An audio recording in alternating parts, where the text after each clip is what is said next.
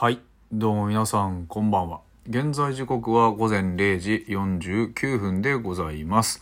5月の19日になりましたかね。えー、ですが、5月18日木曜日、フォックストロットの野球語りたいラジオのお時間でございます。皆さん、今夜もよろしくお願いいたします。はい。えーとですね、今日もエスコンフィールドで、えー、4位ライオンズをね、追っかけていたファイターズですけれども、なんと、勝ちました。おめでとうございます。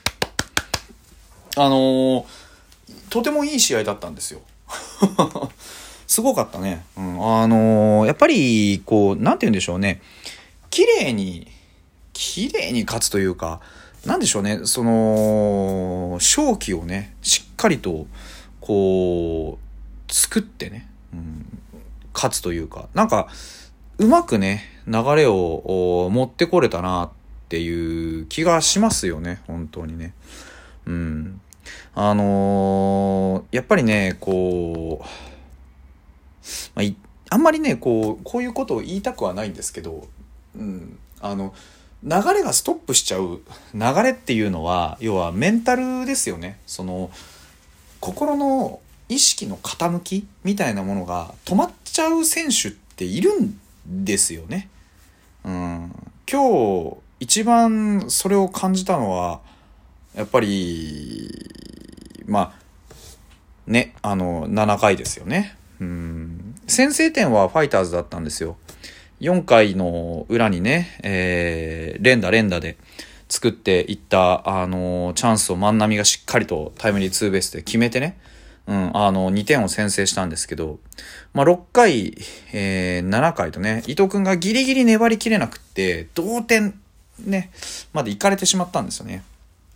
で、同点でね、ここはね、ギリギリ粘れなかったんですけど、逆転までは行かずに済んだ。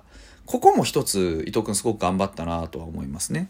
で、まあ、とりあえず、同点で終わった7回の裏ですよね。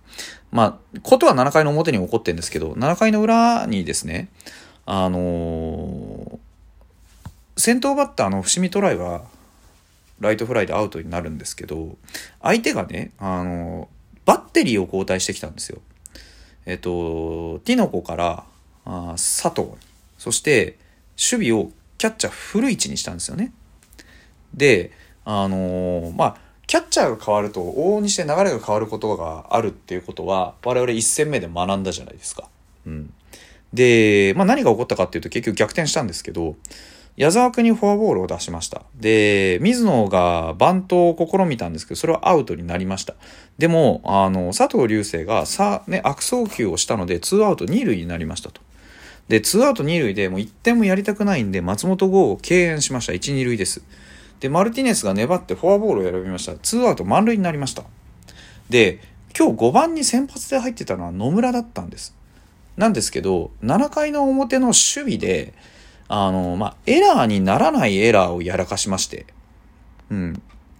で、あのー、要は、サードのね、内野安打を献上したんですよ。うん。で、その送球をしたのがね、野村だったんです。で、何か感じたんでしょうね。あのー、直後の、おまあ、バッターの時に、野村の守備交代したんですよ。守備から、あのー、谷地に交代したんですよね。で、この、その裏の回の7回の裏で回ってきたのが、谷地なんですよ。で、その谷地が勝ち越しタイムリーを打つわけですよね。うん、もうこればっかりはもう、新庄監督の勘ですよ。明らかに。うん。で、僕もなんか分かる気がするんです、すごく。これに関しては。なんでこんなことをしたのかっていうのは分かる気がするんですよ。ここまで野村、本当に得点圏で仕事ができていなくて、もうびっくりするぐらい得点圏で、あの、得点圏、しかも、例えばですけど、あの、なんて言うんでしょう。一つの、こう、まあ、いや、ま、ま、厳しい言い方をすると、犠牲フライとか、内野ゴロとか、別にあのヒットじゃなくても点入るよっていうイージーな場面があるじゃないですか。その場面ですら、例えば内野フライだったとか、三振だったとか、そういう本当に内容が残らないんですよ。で、僕はずっとメンタルの話をしてるじゃないですか。ここ数年はね。数ヶ月。わかんないけど。とにかくメンタルなんですよ。あの、何をもって望むかですよね。最低限外野フライ打つぞってなったら、やっぱり強く叩くのが一番ですよね。ゴロを打とうと思ったら上から潰すし、うん、だからそういうところの本当に積極性は出てきたんですよ。あの以前野村勇輝に対しては積極性が大事だっていう話はしたと思うんですけどでも積極性はすごく出てきたんですその代わり3球で簡単にポップフライを打ち上げるとか初球でアウトになるとかっていうことが増えてしまった、うん、積極性が出たのはものすごくいいことですものすごくいいことだけどもう一歩足りないのはその積極性に中身を詰めることなんですよ今のままだとただバットを出してるただただバット出すことが悪いことだとも言い切れなくて、これが難しいところですよね、野球のね。ただ素直にバットが出た。ただ素直にバットを出した。これ自体は別に悪くはない。悪くはないんですけど。うん、なんて言うんでしょう。そこに結果がくっついてこないんだったら、単純に技術が足りないですよね。うん。で、結局その、まあ、交代をして、で、出てきた八千がヒットを打つわけですよ。いよいよもって野村の、こう、言いたくないんですけど、勝負弱さというかね。だから残念、すごく残念なんですよ。その一本があれば、その一歩が出れば、っていうところがすごく多いじゃないですか。で、実際その7回の表の守備も監督は見抜いてるんですよね。うん。あのー、サードへ緩い当たりだったんです。で、野村はそれを、あの、待って取ったんですよ。これずっと僕も言ってますよね。あの、前に出て取れと。うん。チャージして、前で、バウンドの上がり際を捉えないとダメだと言い続けてると思うんですけど、僕は。で、あの監督が何を言ったかと。気持ちが引き気味の守備。が見えたから交代したんだと。うん。で、裏の攻撃で打順が回ってくる可能性も承知の上で出したと。で、家賃について守備も安定しているし、ここぞという時のね、と言って送り出したと。うん、で、家賃がなんてコメントしたかっていう、どんな時でも言われた仕事をできるよう準備してしっかりやることが僕の勝負できるところ。少しでも監督の使いやすい選手になれるように日々送っている。もし監督にそう思ってもらえているならこれ以上ない喜びですと。この意識ですよね。うん。で、さらに、ね、次は野村がいいところで打ってくれると思う。そっちの応援もお願いします。っていうわけですよ、八千は。この心ですよね。うん。だから僕は野村に足りないのはやっぱりどういう姿勢を見せるかだと思うんですよ。うん。積極的なバッティングはできるようになりました。もう一歩踏み出すとしたらやっぱり積極的な守備です。前に出て取る。俺がこれをアウトにするんだ。そのためにこれにチャージしなきゃいけないって思って前に出てほしかった。これずっと言われてるじゃないですか。僕だけじゃないと思うんです。多分ずっとチーム内で言われてると思うんですよ。気持ちが引き気味に見えちゃってるんですよね、監督には。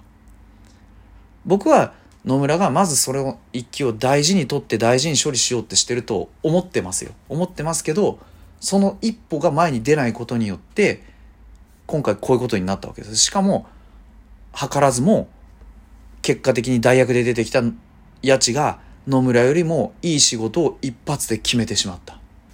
あこのことの意味ですよね。うん、だから最近監督は野村を4番から外すことも増えてきたじゃないですか。だから明らかに野村の不沈野村がこう担ってる役割っていうのがチームの成績に直結してるっていうことを監督も分かってるわけですよ。うん、だからこれ以上野村のそのチャンス、うん、あまり言いたくないですけどチャンス逃しで勝利逃しをするわけにいかないんですよ。なぜなら、うちのチームは、ちゃんとすれば勝てるから。現に4位まで0.5ゲーム差まで肉薄することになったじゃないですか。あの、だから僕はすごく悔しいんですよ。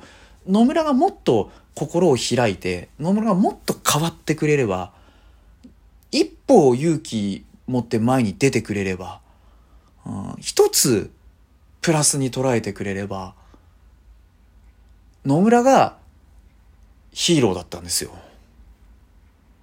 僕、僕は悔しいなと思ってるんですよ、すごく。もったいないなって思うし。野村が打って勝ってくれりゃ一番いいじゃないですか、だって。ね。八千が打って勝ってくれるのもいい。エゴシが打って勝ってくれるのもいい。上川端が打って勝ってくれるのもいい。アリエル・マルティエンスが打って勝ってくれるのもいい。何でもいいんですよ。勝ってくれればいいけど、でも、やっぱり僕らとして一番見たいのはさ、清宮が打ってとか、野村が打ってとか、万波が打って勝つの見たいじゃないですか。そうなってほしいから、もっと前に出てほしいなってすごく思うんですよね。今日のエンジンの声出しね。一発目は野村だったわけですよ。ね。早めに点取っていきましょう。お前が取るんだよ。僕が取るから、僕にガンガンチャンス回してください。絶対やりますぐらい、僕は手法なら言ってほしかったなっていう気持ちを抑えきれなくてツイートはしたんですけどね。だ悔しいなと思う。だから今日勝ったんですけど、正直なんかちょっとこう、うん、割り切れない思いを僕は抱いてしまったなっていうのが率直なところです。伊藤君がね、すごく、あの、気持ちのこもった投球をしてくれて、それも良かったんですよ、すごく。うん。まだまだコンディション良くなります。チーム全体的にね。せっかくここまで来たから、一気に駆け上がって、ね、4位どころか A クラスまで見えるところまで行きましょうよ。ね、そういうところが見えるところまで来てます。まだまだこれから伸びしろたくさんのファイターズですから。野村にもがっつり成長してもらわないと困ります。こんなところでめげてはいけない。というわけで、えー、ちょっと愚痴っぽくなってしまいましたが、また明日です。